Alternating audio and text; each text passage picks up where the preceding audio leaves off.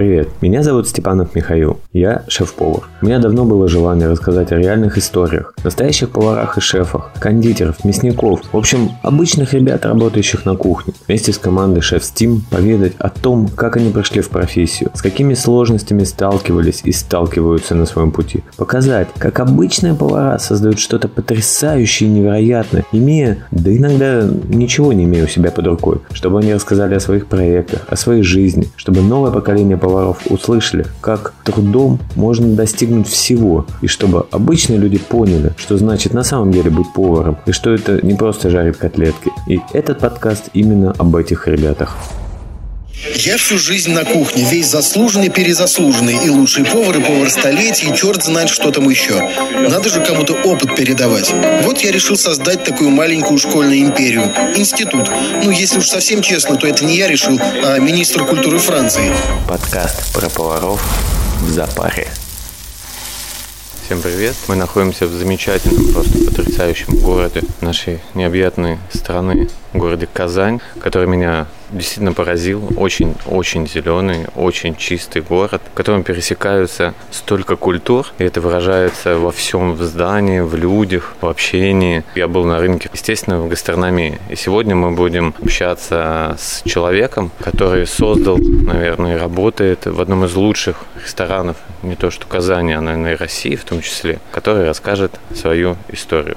Давайте вначале знакомиться. Ильгиз, расскажи о себе, имя, фамилия, сколько лет, где родился, где работаешь. Всем привет, меня зовут Ильгиз Галиев, я бренд-шеф ресторана «Дали», также являюсь вице-президентом гильдии поваров Татарстана и амбассадором шеф Teams Раша по региону Поволжья. Ну и также преподаю в Академии «Эксклюзив» город Москва. Мне 37 лет, родом я из Ташкента. В Казани я с 2002 года работаю в ресторане «Дали» бренд-шефом все четко и понятно. Давай, так как задача в том числе подкаста это больше рассказать о тебе и о проекте, расскажи вот о ресторане. Что концептуальная идея, потому что я мало что знал. Я вот смотрю, у вас гастрономический театр. Вот расскажи поподробнее. Во-первых, где он находится, чтобы знали, куда идти. И вот идею ресторана, заведения. Ну, давай начнем с локации. Город Казань, улица Московская, дом 36. Это здание историческое. Раньше здесь находилась пожарная часть. Потом здесь была каланча. И теперь ресторан. Ресторан Дали, такой одноименный ресторан по Сальвадору Дали, по художнику-сюрреалисту. И у нас концепция и все идеи, вся философия построена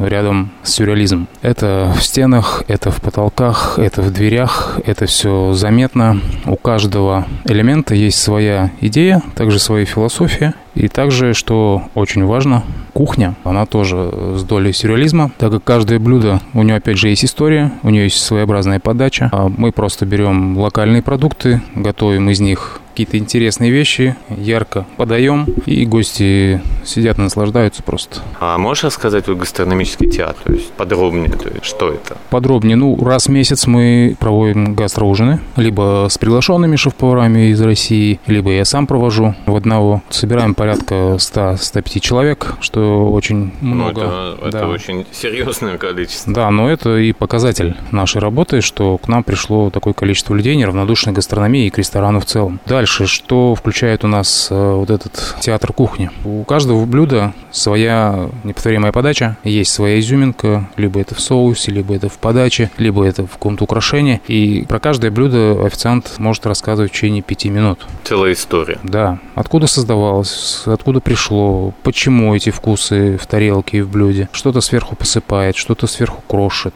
Э, потому что в каждом блюде практически присутствует несколько вкусов. Это кислый, сладкий, соленый, вкусной, немножко остроты. Все это еще приправлено каким-то интерактивом, и поэтому мы называемся именно театром кухни, потому что мы не просто подаем и желаем приятного аппетита, а мы подаем, рассказываем. Но вы создаете полноценную реальную картину, которая включает в себя гастрономическую часть как одно из. А общее восприятие визуальное, сопровождение как раз формирует вот эту вот общую картину вокруг блюда. Да, да, да. Мы нацелены на то, чтобы человек, зайдя к нам, приветствие хостеса до того, как его будет провожать хостес, чтобы ему максимально понравилось все. И сервис, и кухня, и эмоции. Плюс э, мы стараемся держать косты, соответственно, ценники у нас не такие дорогие, поэтому создаете, условно говоря, доступные гастрономические эмоции, впечатления. Да, чтобы максимальное количество людей могли прикоснуться к этому, почувствовать вот этот сервис, вот эту театральность, вот эту подачу, вот это уважение с нашей стороны к ним. Тем самым мы получаем такую лояльность. Это непрямая инвестиция в гостя. Слушай, ну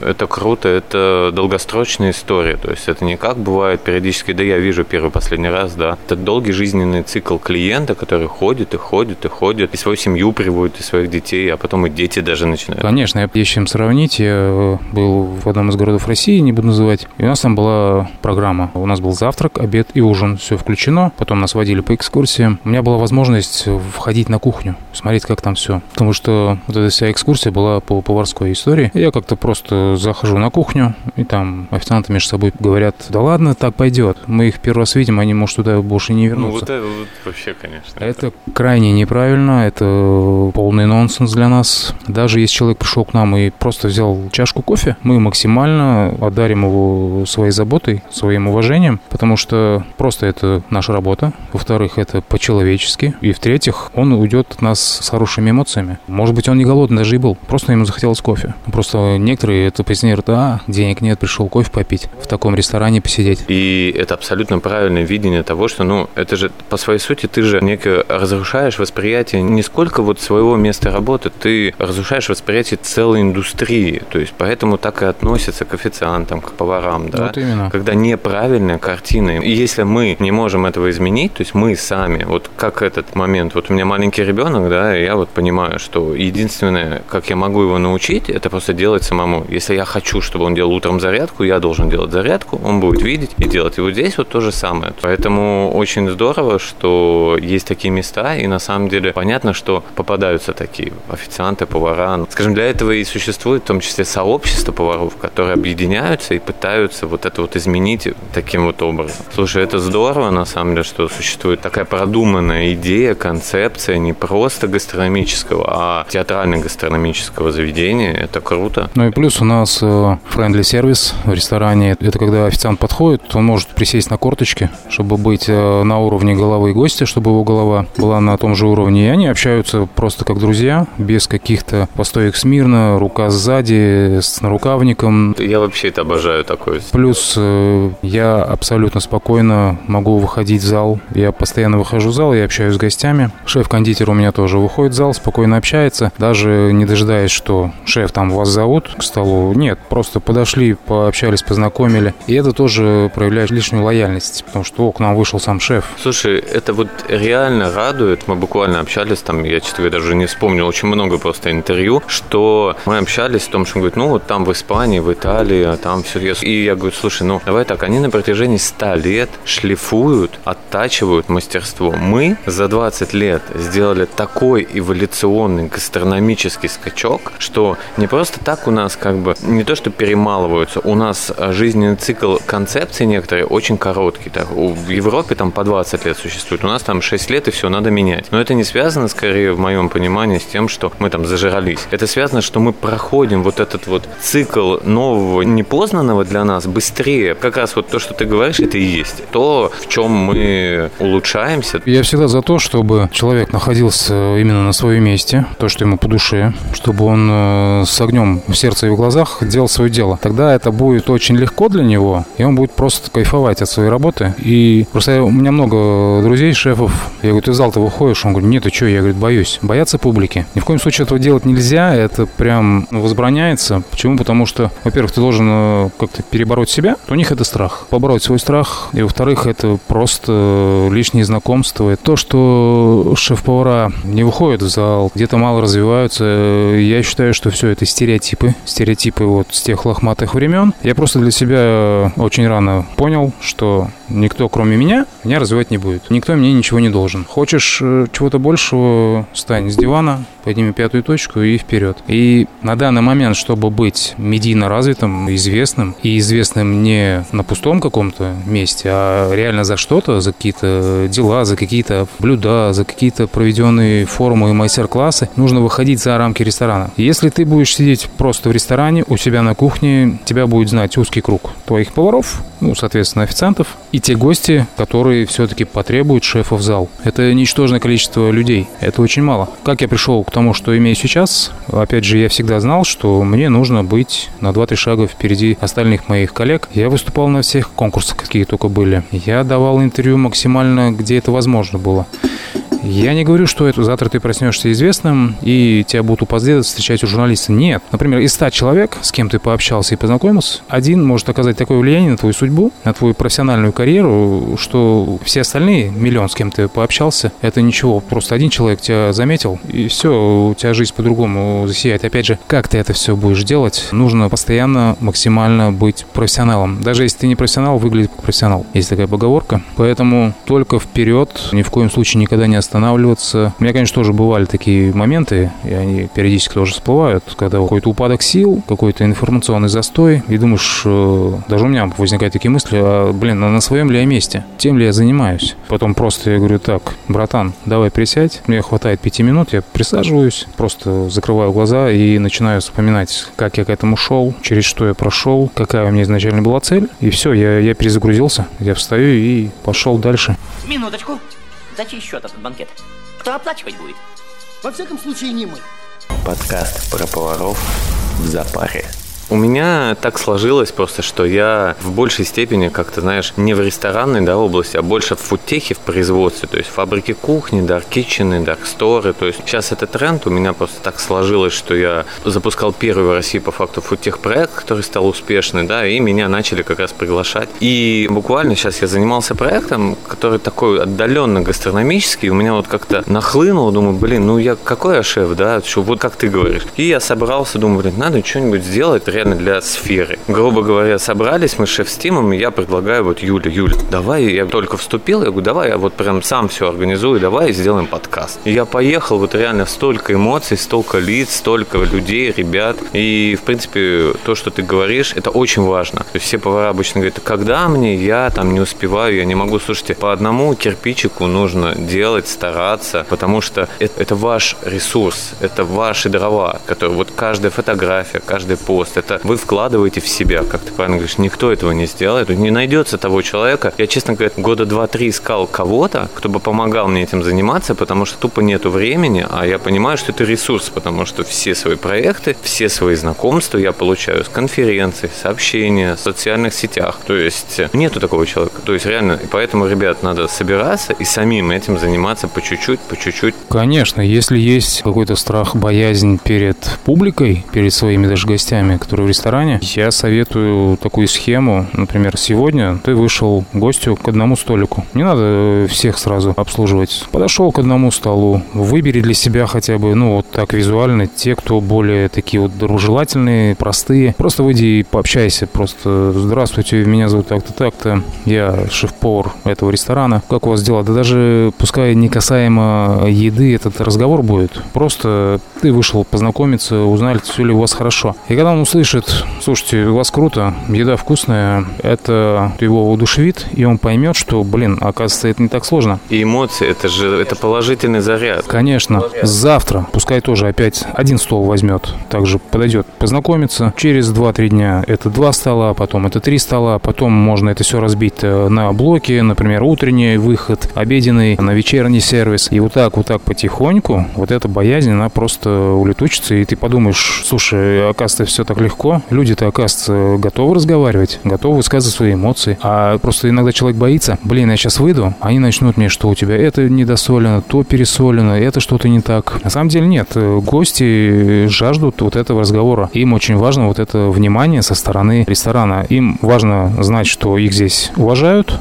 ценят как гостей. И ты, как шеф, тем самым а, показываешь вот это радушие и гостеприимство со стороны ресторана, потому что шеф – это лицо ресторана. Слушай, ну я на самом деле, в принципе, считаю, что наша сфера – это, знаешь, такой информационная наркомания в том плане, что это очень интересная индустрия в плане того, с момента нулевого старта до момента создания продукта и получения обратной связи по результату этого продукта, это буквально может пройти 30 минут. И вот эта вот эйфория эмоций, которые испытывают испытывают музыканты, художники. Мы это можем испытывать каждый день. И я вот считаю, что очень круто, на самом деле, понятно, ты правильно говоришь, позитивно. Но я считаю, негативный разговор, он тоже очень полезен, потому что ты таким образом понимаешь, как улучшить продукт. Ты можешь даже понимаешь, что гости не правы в какой-то степени, но ты понимаешь, что к этому блюду отнеслись вот так. Это тоже мнение. То есть, соответственно, я могу его еще улучшить, чтобы в следующий раз оно и им понравилось. Поэтому общение – это очень сильный ресурс.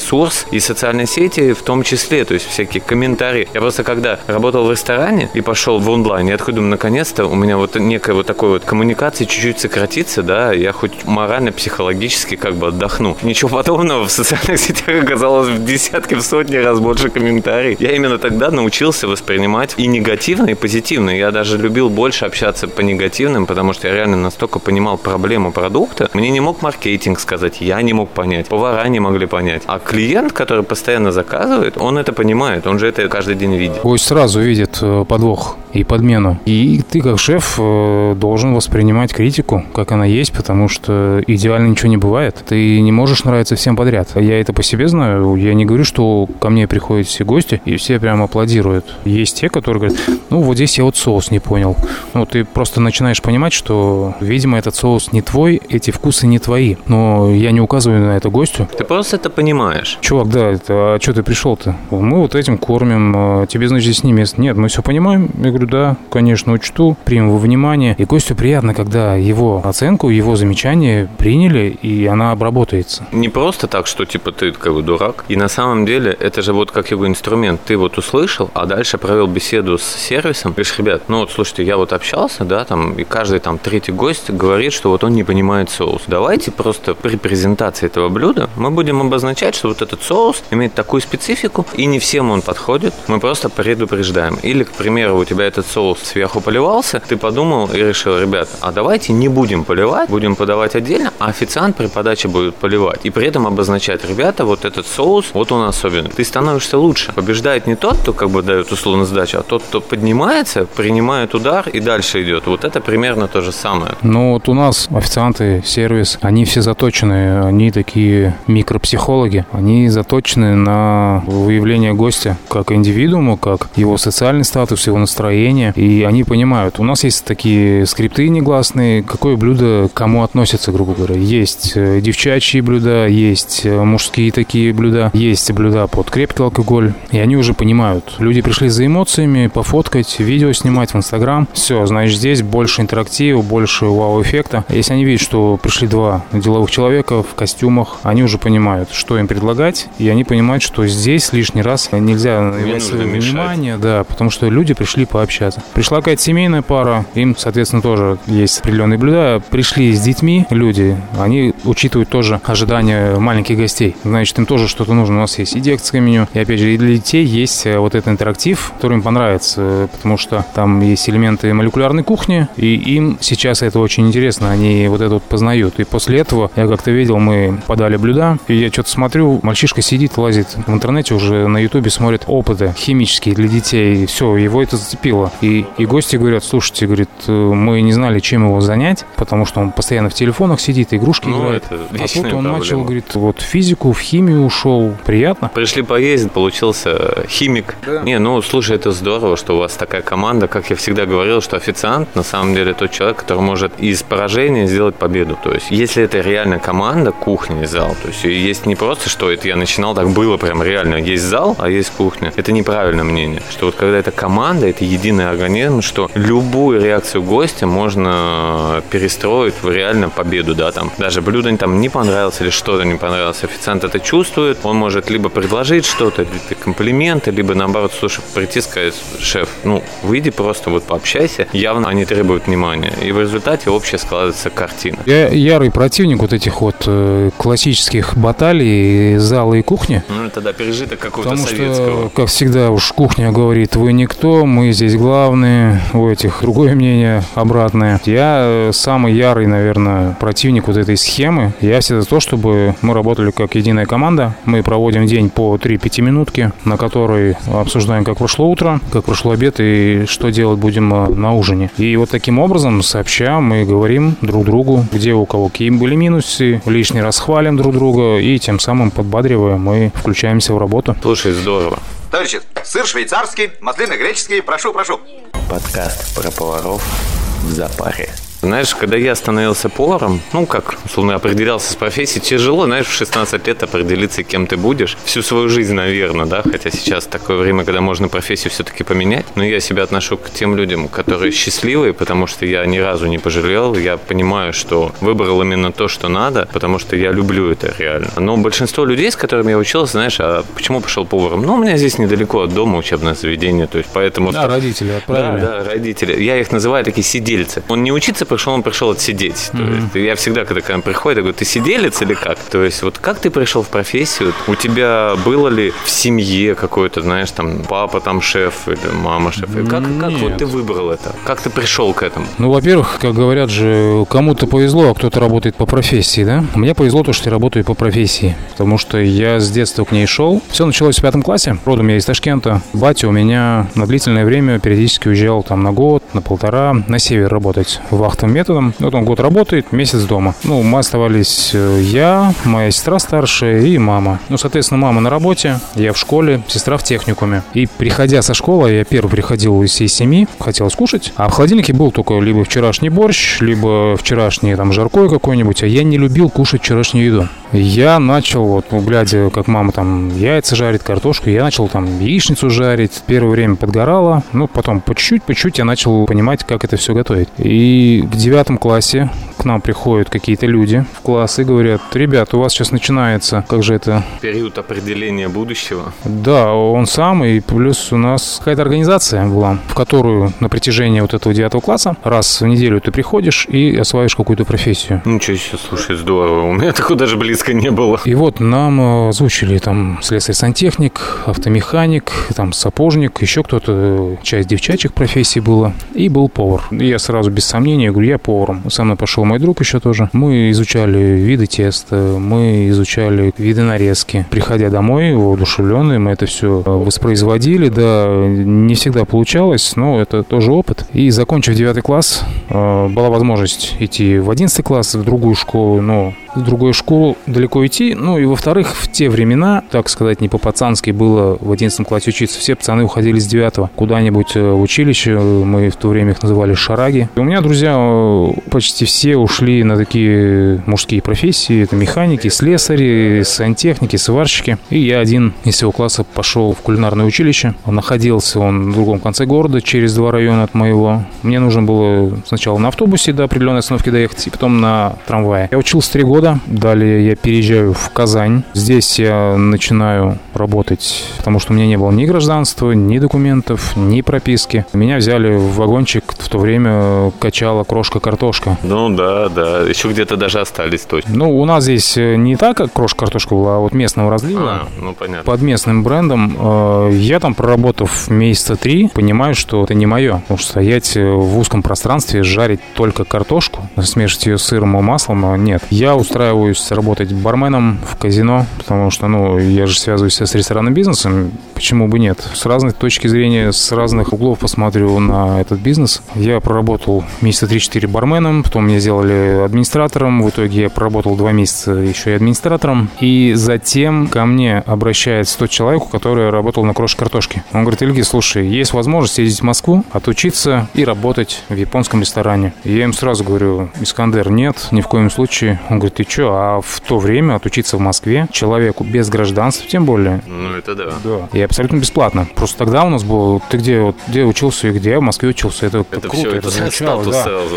Тут даже институт не нужен. Просто слово Москва все решает. Он говорит, почему? Я говорю, не поеду. Я говорю, я не люблю Москву. Мне нравится Москва, э, съездить на какой-то семинар, отдохнуть. Но это не тот город, в котором я бы жил и работал. Он очень огромный. Он говорит, да нет, ты что, там отучишься? Здесь в Казани не будешь работать. Все, я даже не забираю зарплату в этом казино. Я уезжаю в Москву на месяц. Вот, отучившись там, я стал бригадиром в суши-баре. Затем параллельно работе я поступил в институт, получить высшее образование, уже инженер-технолога общественного питания. Таким образом, я встал в профессию. Слушай, ну прям четко, с пониманием. На самом деле очень похоже на мою какую-то, да, историю, только что без релокации, да. Потому что я учился именно по профессии, вот реально тоже два диплома, то же самое после девятого класса, только у нас это называлось путяга, а потом институт. Помню, был момент, я почти закончил техникум и поступил на вечерний на институт. И у меня было так, что с 9 утра до 2 дня учился в техникуме, с 3 дня до 9 вечера учился в институте, а с 9 вечера до 9 утра в ночь я работал в гостинице. У меня вот так был период полгода, что я спал там, условно, раз в два дня, как удавалось. То есть либо на работе под столом, либо в институте. А еще, кстати, я забыл, когда я поступил в кулинарный техникум, он тогда так и назывался, Ташкентский кулинарный техникум. И там готовили поваров-кондитеров. Где-то на втором курсе его переименовали в бизнес-школу. И, значит, мне выдают диплом, и у меня в дипломе написано повар-кондитер-предприниматель. Слушай, нормально такое. Учился на кондитера, стал предпринимателем. Да, и я потом, в тот момент, ну, круто, я еще и предприниматель. А потом со временем, когда уже более-менее повзрослел, думаешь, ну, как можно было додуматься написать слово «предприниматель» в диплом? Вообще, ну, это как бред. бы, ну, полнейший. Нет, ты- на самом деле, если вот так вот в период прожитого опыта ты понимаешь, что шеф-повар, бренд-шеф – это частично предприниматель. Это, менеджер, да. это менеджер. Скажем так, когда ты без жизненного опыта, да, вот получаешь такую корку, это, конечно, очень странно. Слушай, у многих представление о том, что счастливая жена та, у которой муж повар. И отсюда прослеживаются два пути. Что за чушь? Я там готовлю на работе, у меня жена готовит дома, и мне этого хватает. И наоборот, то, о чем мы говорили, что я готовлю везде и дома, это не зависит от этого. То есть я люблю это, вот у меня в краю. У тебя вот... Я, в принципе, понимаю, какой будет ответ, да, но хотелось услышать. Дома я не готовлю. Я не знаю, то ли это, опять же, вот этот шефский стереотип. Я не готовлю... Я не знаю, почему я не готовлю. Однозначно я не готовлю не потому, что я на работе, мне хватает готовки, еще чтобы я дома готовил. Такого не бывает. Нет, просто я не ем свою еду, это раз. И я не готовлю дома. Единственное, когда я могу приготовить, это шашлыки на природе, плов. И если нужно удивить или какой-то праздничный стол сделать, какие-то нарезки интересные, интересные блюда, опять же, для удивления приготовить. А так, на бытовом уровне постоянно нет, я не готовлю. Жена готовит? Да Яндекс всегда готовит. А, Ну, тоже, да. Я что могу сделать? Я крайне редко завтракаю. И просто, чтобы не тратить время, я просто дорожу временем. Я просто понабрал себе каш, вот этих вот э, быстро самоприготавливающихся. Просто заливаю кипятком, пока делаю свои дела, там каша это набухает, я ее быстро кушаю и убегаю на работу. Потому что я не сплю долго, потому что мне жалко время. Некоторые вот просыпаются, начинают валяться, там еще что-то. Ну, а смысл? Ты тратишь время, какой вообще? да. И вот я не готовлю дома. Существует некий такой общепринятый срез потребительского мнения, там, рыночный цены, наш индекс бургера, да. И также есть такой некий потребительский срез массового продукта, это как, допустим, бургер, доширак, шаверма. Как ты относишься к этим продуктам и ешь ли сам или нет? Периодически, то есть это... Слушай, я не стыжусь этого, я ем, ну, может быть, раз в месяц э, доширак, там, вот эти вот бич-пакеты. Что они туда добавляют, я не знаю, но Но я тебе могу сказать, пока что ни один шеф мне не сказал, что он этого не ест. То есть, поэтому реально все едят, и я в том числе. Но это такой просто интересный вопрос, опять-таки, что шеф там такое никогда не может есть, или это ненормально. Да нет, мы, шефы, мы любим обычную еду, такую просто народную. Вот у меня любимое блюдо – это макароны по-флотски. Итак, я ем доширак, я ем шаурму. Вот к бургерам, э, знаешь, в охотку я могу поесть, но чтобы куда-то конкретно ехать за бургером, я не поеду. Только так, как э, вид топлива для организма, так, чтобы сидеть и восторгаться и восхищаться этим блюдом, нет. Вот шаурма, да, там есть разница. Соусы, мясо, Ну, на самом деле, шаурма – это довольно сбалансированное блюдо. Во-первых, комплексное, там хороший баланс жиров, углеводов, белков, если это особенно на курице. То есть, э, особенно если заменить соус, да, базу сменить с майонезной на что-то, это вообще очень полезное блюдо. Не дрожжевое тесто, если было ваше Конечно. постное. И когда мне говорят, шаурма, типа, это мега вредно, я говорю, что, ну, вот бургер, я могу понять, да, ребят, ну, там дрожжевые булочки, там соус прям майонезный, да, жирная котлета, а шаурма нет. Именно поэтому такой вопрос, то есть, чтобы сформировалось. Слушай, расскажи, если хочешь, о самом курьезном случае на кухне. Самым интересным, необычным, эмоциональным. Был у меня как-то студент такой, знаешь, я его раз 10 уже хотел просто убрать со стажировки, но что-то меня останавливало. И вот он как-то вышел заказ, стейк рибай. В то время это еще было модно, вот эти вот рибаи в меню держать. И, значит, выходит заказ, а он уже как бы видел, как это готовят остальные ребята. Шеф, а можно я его приготовлю? Я говорю, ну, давай попробуй. А я рядом стою. Он, значит, распаковывает пакет, стейк калиброванный уже были. Я ему говорю, берешь тимьян, розмарин в общий букет и по 12 раз паришь с каждой стороны. Я говорю, хорошо. И он, значит, берет такой вот веник, сделал чуть не в бане париться там из тимьяна и розмарина, смазал маслом э, стейк и такой вот парит его. Один, два, три, четыре считает. Я сижу, ничего не говорю. Он, значит, аккуратно переворачивает. И опять один, два, три, четыре. А я говорю, слушай, ты красавчик. Я говорю, а что дает тебе вот это парение? Ну, не знаю, вы же сказали, надо парить. Я говорю, ну, ты хотя бы спросил, для чего это парение нужно? Ну, вот первое мне вот это на ум пришло. Это Ситуаций знаешь, как было это много. у нас было, студенты приходят, чего делать, да, ну, муку иди поруби. И его реально может ча, там, знаешь, 10 минут, 20, реально резать. Макароны промой, а, да? А потом задается вопрос, а зачем я это делаю? Ну, потому что задай хотя бы вопрос, зачем. То есть, ну, для этого это и делается. То есть, с одной стороны, это реально шутка, но с другой стороны, ты заставляешь задавать вопрос, а зачем это? То есть, ну, ты, когда что-то делаешь, ты задавай вопрос. Ты же не робот, ты думай, Да-да-да. включай голову. Но у меня, кстати, вспомнил сейчас э, в моем самом первом рабочем месте была вот эта ситуация. Я пришел буквально три дня на работе, только с техникума. Мне шеф-повар говорит, меня назвали Малой, потому что я был моложе всех. Малой говорит, приготовь соус Чемберлен. И я такой, о, круто, название такое, наверное, там 12 как минимум ингредиентов, и три дня нужно его только готовить. Мне очень стало приятно, что мне доверили такой сложный соус. Я говорю, а как, что? А где вон там раскладка на стене висит. Я ищу, значит, карту, которая будет очень объемная. И я говорю, тетя Рос, ну, шеф-повар, а где? А да вон же. И там Чемберлен, ТТК, майонез, кетчуп один к одному. Я говорю, это боги маркетинга. Слушай, да, вот это вот намного смешнее. Ты что, с ума сошел?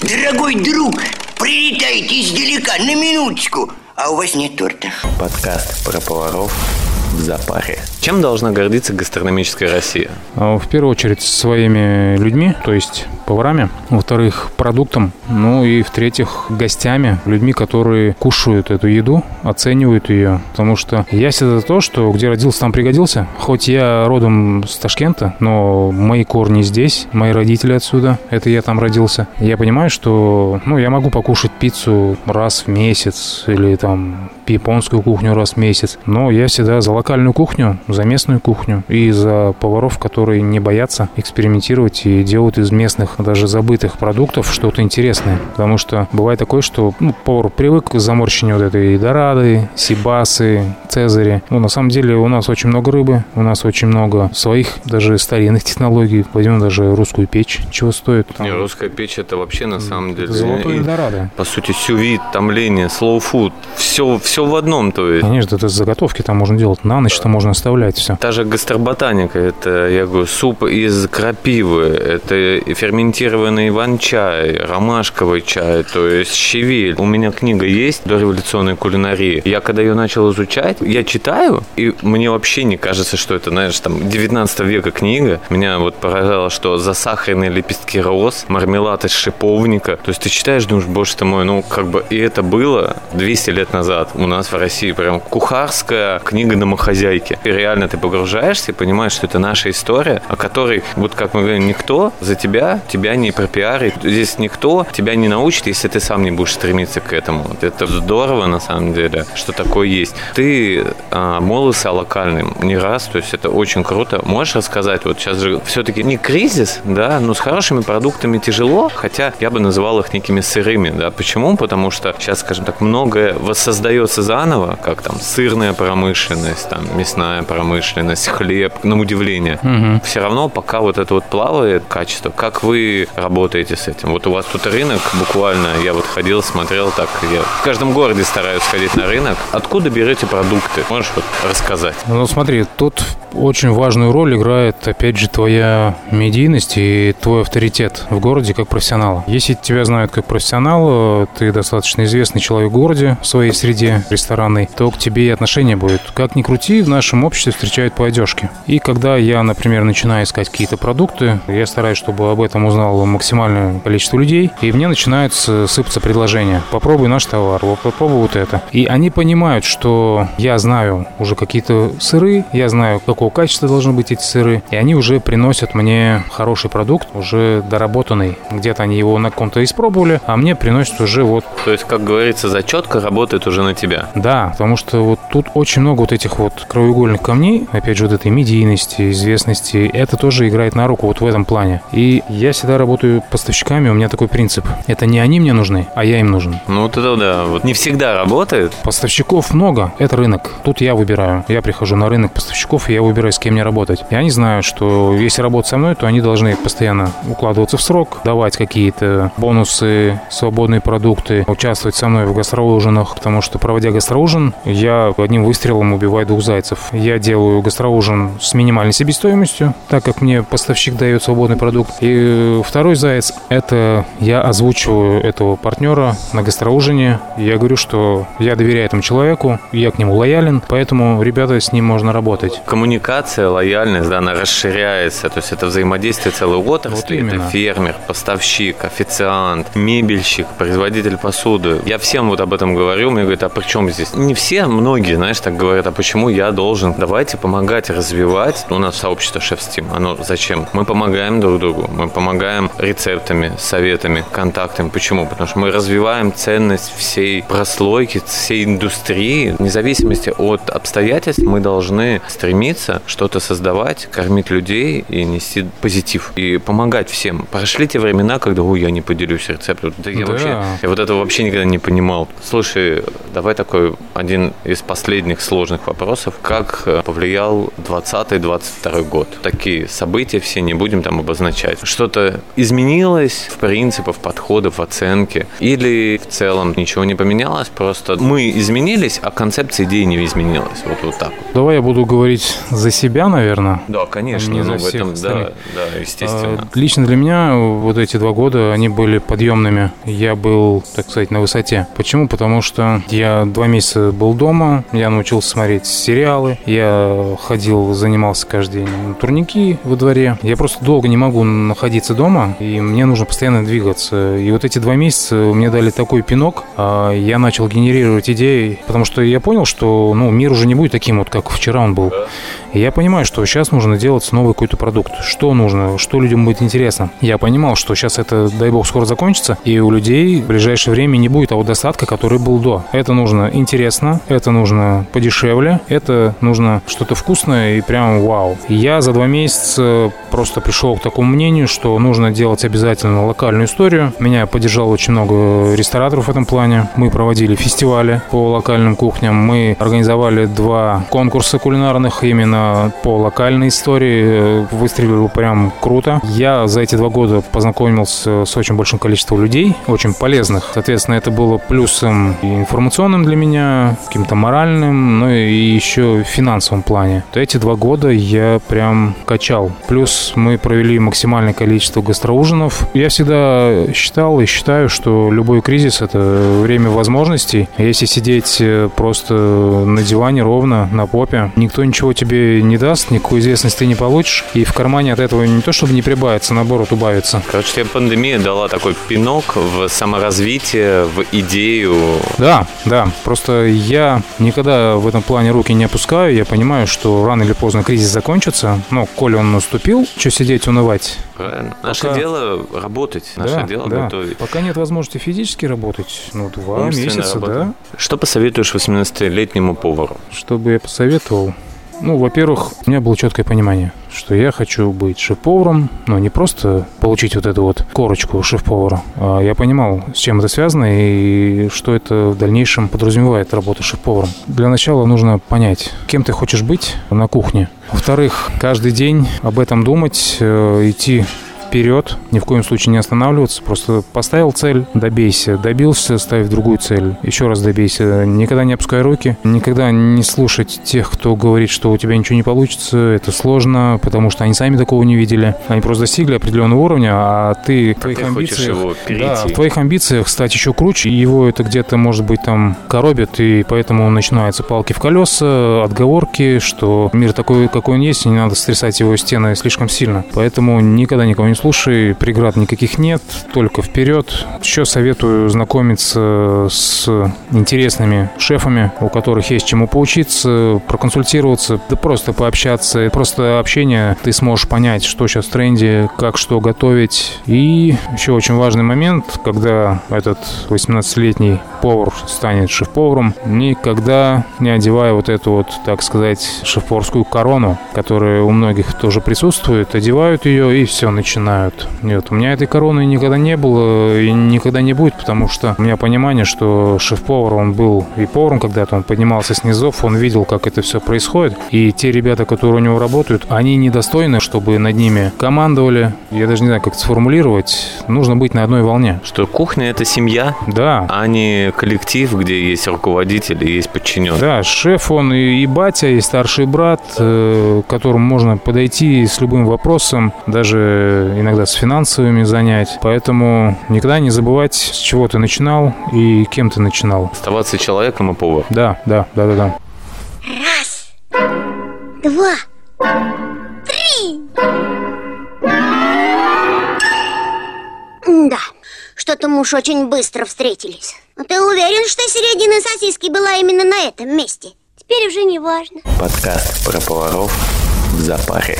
Слушай, у нас основные вопросы закончились, у нас там блиц есть. Буквально 3-4 минуты, один вопрос, один ответ, так, не думая. Давай. Что такое вкусно? Идеальный баланс соли. Быть поваром – это Это круто. первое блюдо, которое ты приготовил. Яичница подгорелая. Как тебя наказывали на кухне? Меня не наказывали никогда. Как ты наказываешь на кухне? Морально, словом. Главное качество для повара. Дисциплина, чистота. Фильм или сериал, который отражают нашу профессию. Шеф Адам Джонс отчасти. Да и все вроде. Ну, это да. Один из самых частых ответов. Когда не давать чаевые? Когда недостойны. Хочешь свой ресторан? Да, небольшой. Прям, наверное, самый актуальный вопрос именно для тебя. Татарский камамбер – это... Я не знаю. А, да? Я думал, у тебя большинство так и отвечает. Сколько часов в сутки ты спишь? Семь. За что можно выгнать гостя? За дебош. Гастрономическая гордость СССР. Макароны по-флотски. Как стать поваром? Идешь, учишься. Ну и точка. И все, да. Да. Должны ли официанты делиться с поварами чаевыми? Я думаю, не то чтобы делиться, они должны как бы поощрять работу кухни. Резала ли себе пальцы? Да, не раз. Поджираете на кухне? Ни в коем случае. Куда девается все недоеденное? У нас такого не бывает. Зачем делать волны на пюрешке?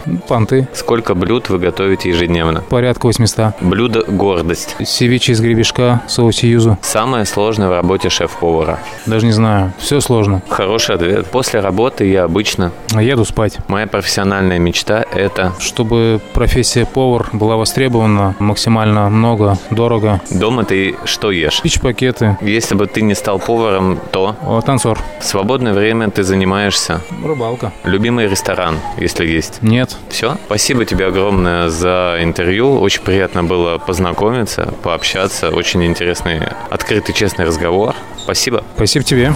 Подкаст про поваров в запаре. Хотелось выразить слова благодарности сообществу шеф-поваров Шеф-Тим, в том числе благодаря которому получилось записать этот подкаст. Также всем поварам-участникам, кто проявил желание и возможность поучаствовать в записи этого подкаста. Помимо этого, я хотел рассказать еще о том, что кроме подкаста по шеф-поваров в запаре, я записываю подкаст «Давай сейчас», который посвящен бизнесу на маркетплейсах. Если вам будет интересно, буду рад, если вы пройдете и послушаете один или несколько выпусков. И очень буду рад, если вы поставите лайки и подпишитесь на данный подкаст или подкаст «Давай сейчас». Спасибо вам большое хорошего дня, хорошего настроения, счастья, любви. Подкаст про поваров в запаре.